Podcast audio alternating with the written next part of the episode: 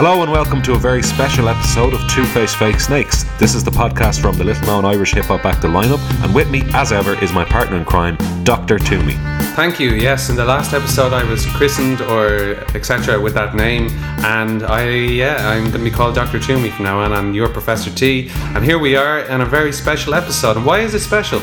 Well, I'll tell you the reason why it's special because uh, over the years, and as we discussed in the last episode of the podcast, we have incorporated a number of characters into our work, into our songs, and sometimes into videos.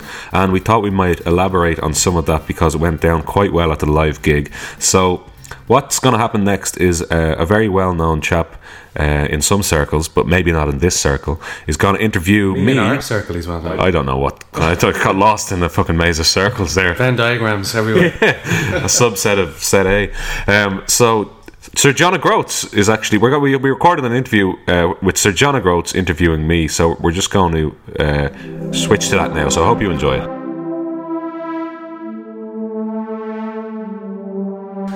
Welcome here to 105.8.3.2, the Sir John of Groat Show. It's a lovely Saturday afternoon, it's the autumn, and I'm here with a young man from Dublin, goes by the name of Professor T. His name is Fergal Trainer. Fergal, welcome to my show. Thank you, it's a great uh, pleasure. So, so Fergal, uh, you're, you're a rapper, is that right? Uh, yes, uh, we've actually been rapping for uh, for a number of years. A number of years, yeah. Yeah, yes, uh, st- started out in, in 2004. Well, sometimes people say number of years. Does it mean like two years, or is one a number, Fergal? Is five a number? Is seven a number? Could you give the listener a bit more clarity on the, the number of years? Well, in this case, the number would be 14. Thank you for giving me a number. Yes. Uh, so a number, I suppose, can mean many things. But yeah, uh, you're probably right to point that out. People, several would be the word I'd use for Several years. Several years. It's more descriptive than a number of years. It could be any number of years. I've heard the expression any number, but I haven't exp- heard the expression a number of years. Like m- almost mealy mouthed. You don't know where you're going, Fergal. Okay, this is show. Sorry, no. Um, back on track. Uh, Fergal, you've been. I'm sorry. You've you've been in in this band, this rap, this rap band. Rap. Tell us a bit. What is rap?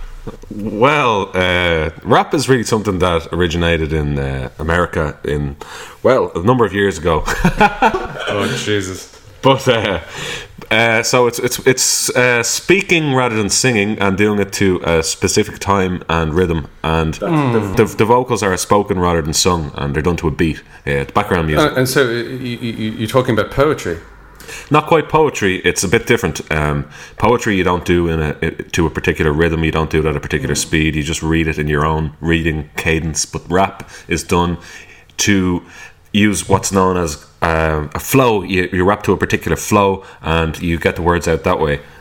Yes, and so so rap uh, originated, uh, as far as I know, because I do my research um, in the late 1980s, well, the early 1980s. Uh, sorry, uh, no, I've, I've, I've, I've muddled myself there. You, you've so in the 1970s, 1980s, in the Bronx and yes. um, uh, uh, Harlem and uh, Brooklyn, New York, okay, it's taken on a very cultural uh, specificity from there.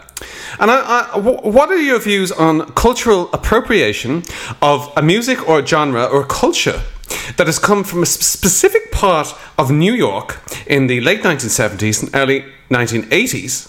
What are your views as a middle class man from South County Dublin who is, is, is, taking on this culture? How, how do you look at yourself in the mirror and what, what, what are your answers to my, my charges here?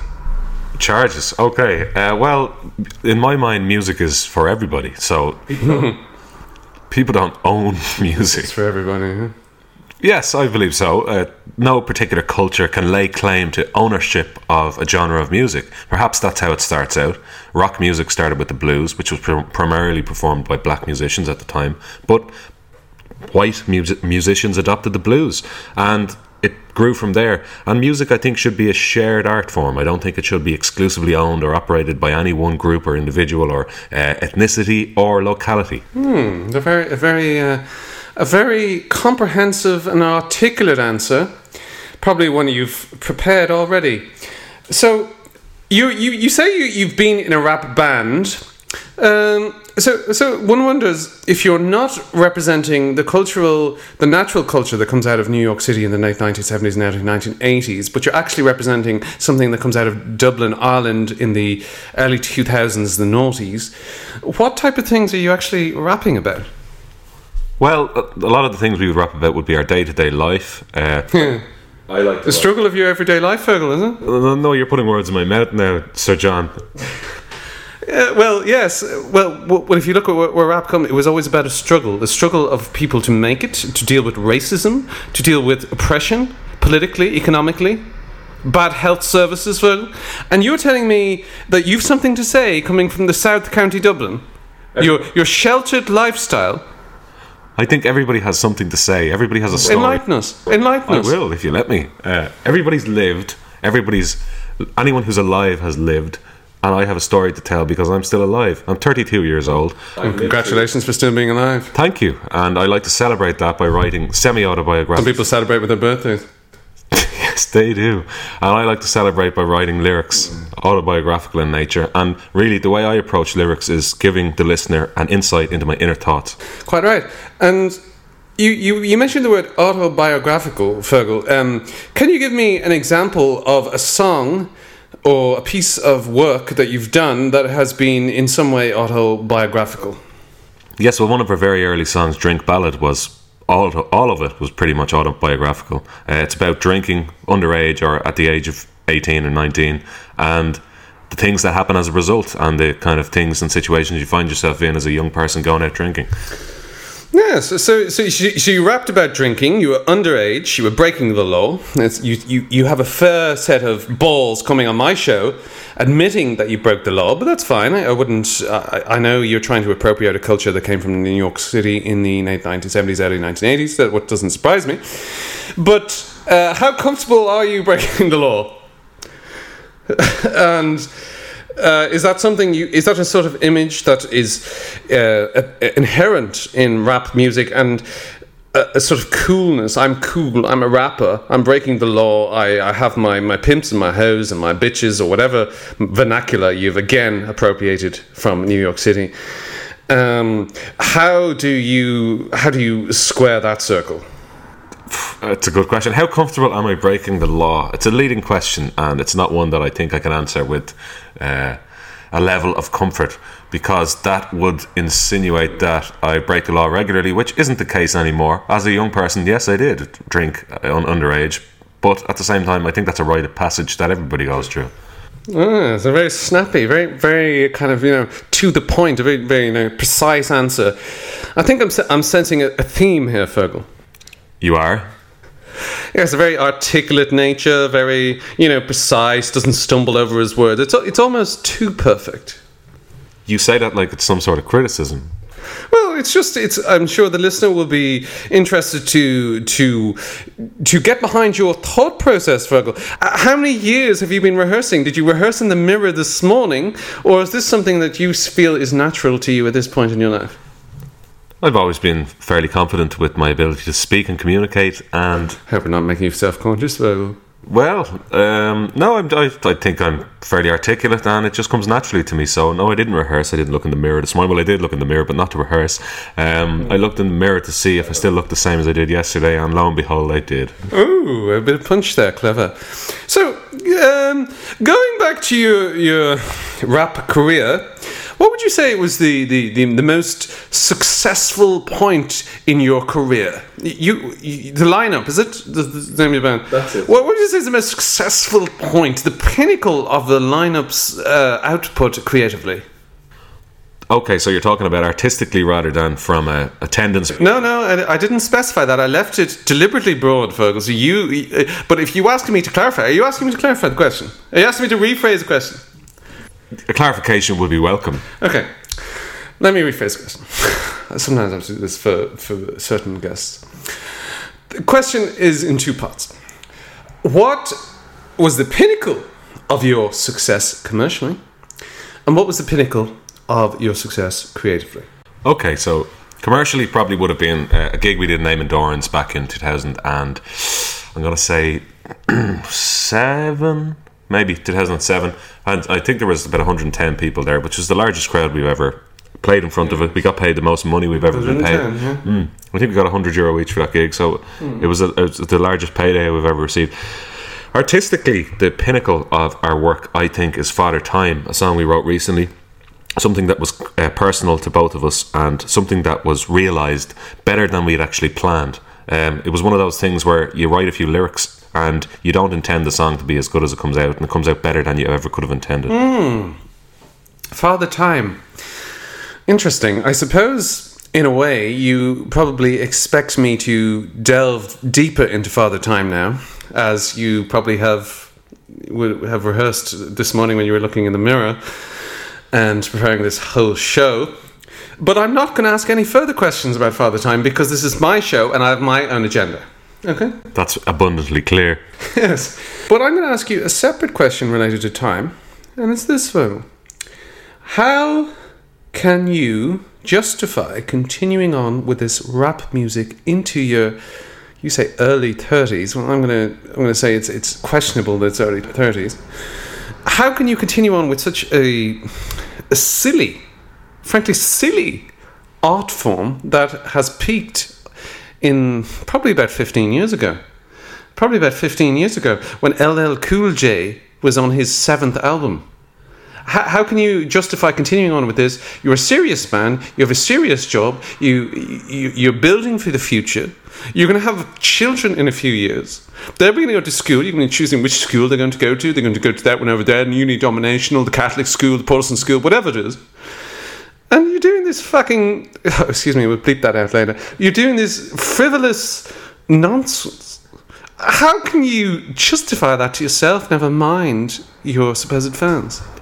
Well, we don't think it's frivolous or we don't think it's nonsense. That's and we don't need to justify it to ourselves or anybody else either because we are doing what we want. We get creative fulfillment out of doing it, and it serves a purpose in our lives. It fills a void that would be otherwise unfilled had we not done it. So, justification is unnecessary at this juncture, or at any juncture, in fact.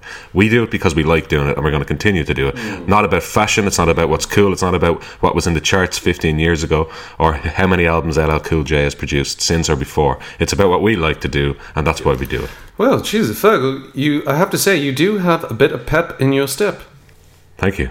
Yes, you, I think you you have done a great job. I've put you through the ringer, to be honest. Yes, you have. People who come on my show, I put through the ringer, as you were aware. I was aware of that in advance. Yes. I am going to finish this show now because I've got better I've got other guests to interview. I have Jeremy Paxman coming on later. I have the Queen of England uh, a little bit later. But at the same time, it was good to allocate some of my precious time to talking to you. So, can I just say, but wishing you the best of luck for your ventures with the lineup and Professor T and all that. Okay, thanks very much. And I, I, I will see you uh, next time. We're going to go now. Thank you. okay, it was a pleasure. Yes, John O'Grotes, uh, 105.2. We're going to take you through some music now. Here we go.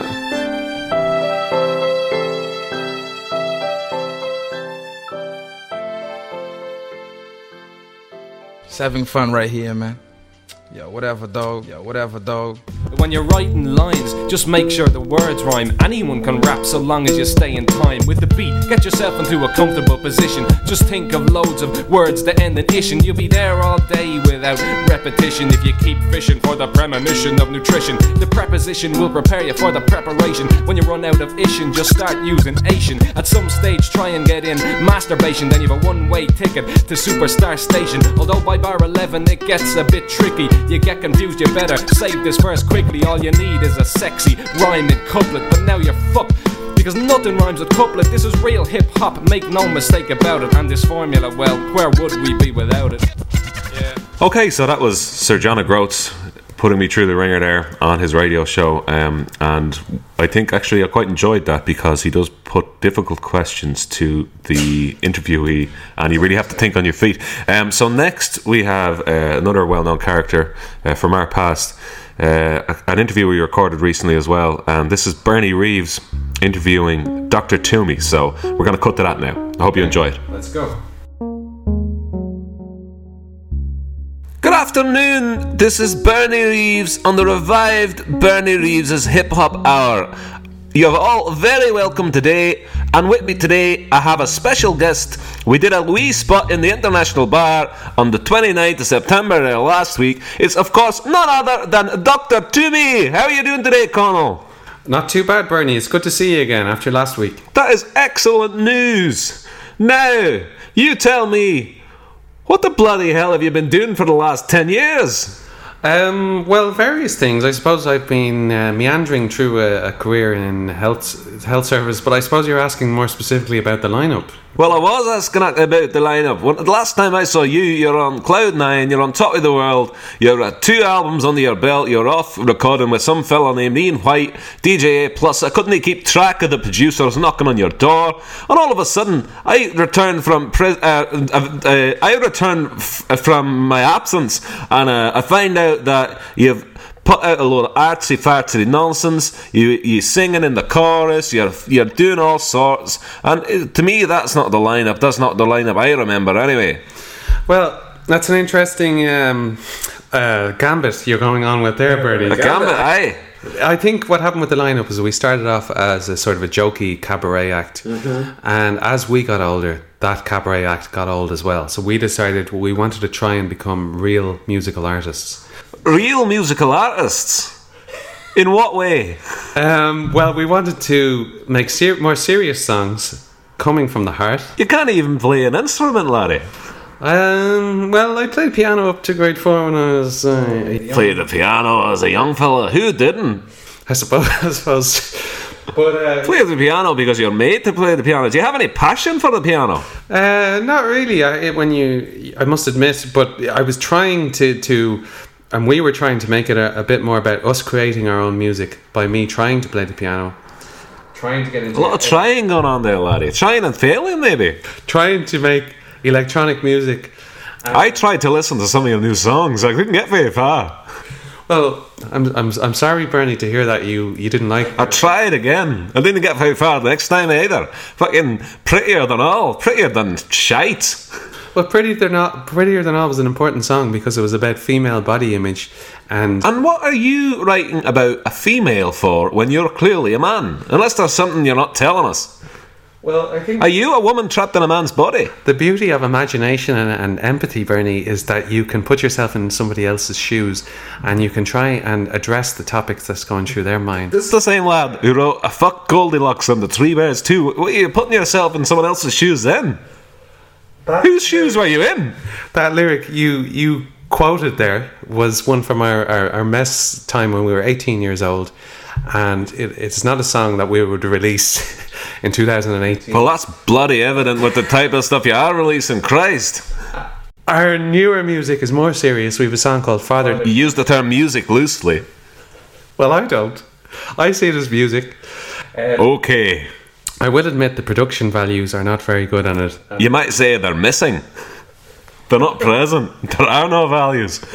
There's no value on that production, I'll tell you. proud of some of the recent songs. I was proud of it. Well, I mean, that's all that counts, isn't it? You're proud. Well done. Pat on the back. Cheese sandwich and a fucking can of Coke, hey? we created a song called Daggers, for example, which uh, Professor T wrote a, an excellent verse, and it was about anxiety. And I think we're addressing Made me face anxious now listening to it, alright.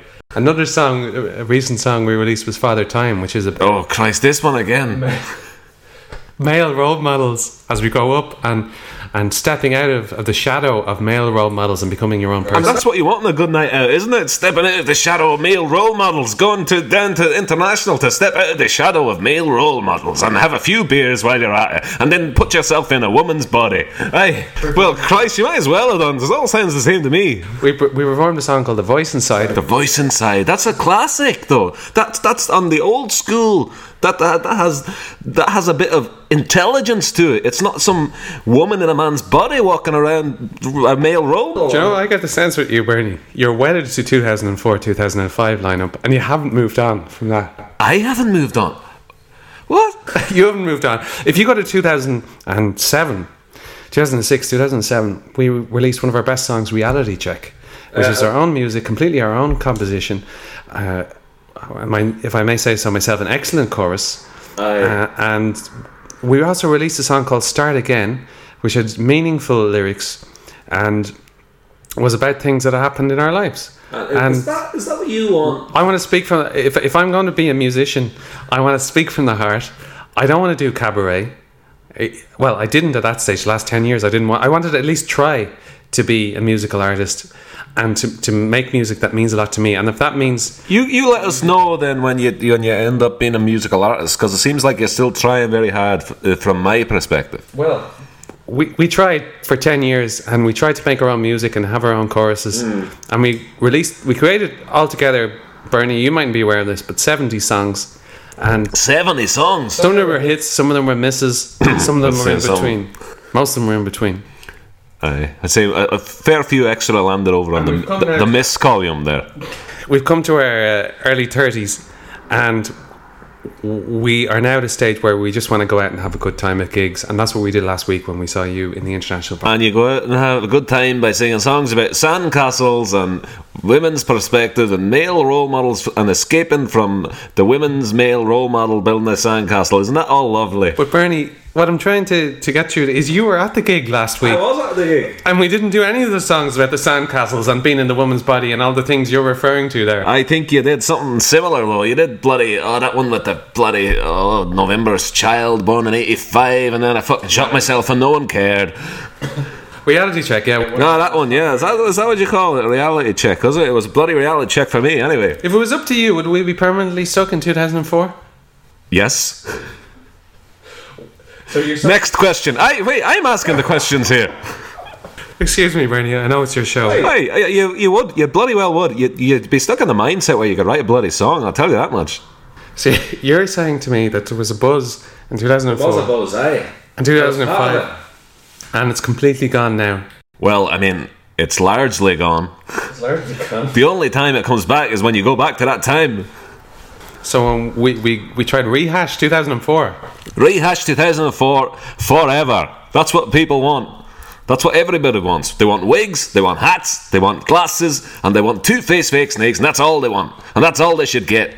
So we uh, just a, an interesting thing I was thinking about, Bernie. We went away for for 10 years there, but where were you? Where were you for the last year? Well, I had a, uh, I was off. I had to. I was. I went on a journey to find myself. Bernie, we both we both know where you were. We do. Clue me in then, because I was. I. Cell block C. Um, Right, ladies and gentlemen, as I said now, it was an absolute pleasure to have Dr. 2me on the air with me tonight. That's been Bernie Reeves Hip Hop Hour, and we'll see you next time. And uh, yeah, that's it. Good night.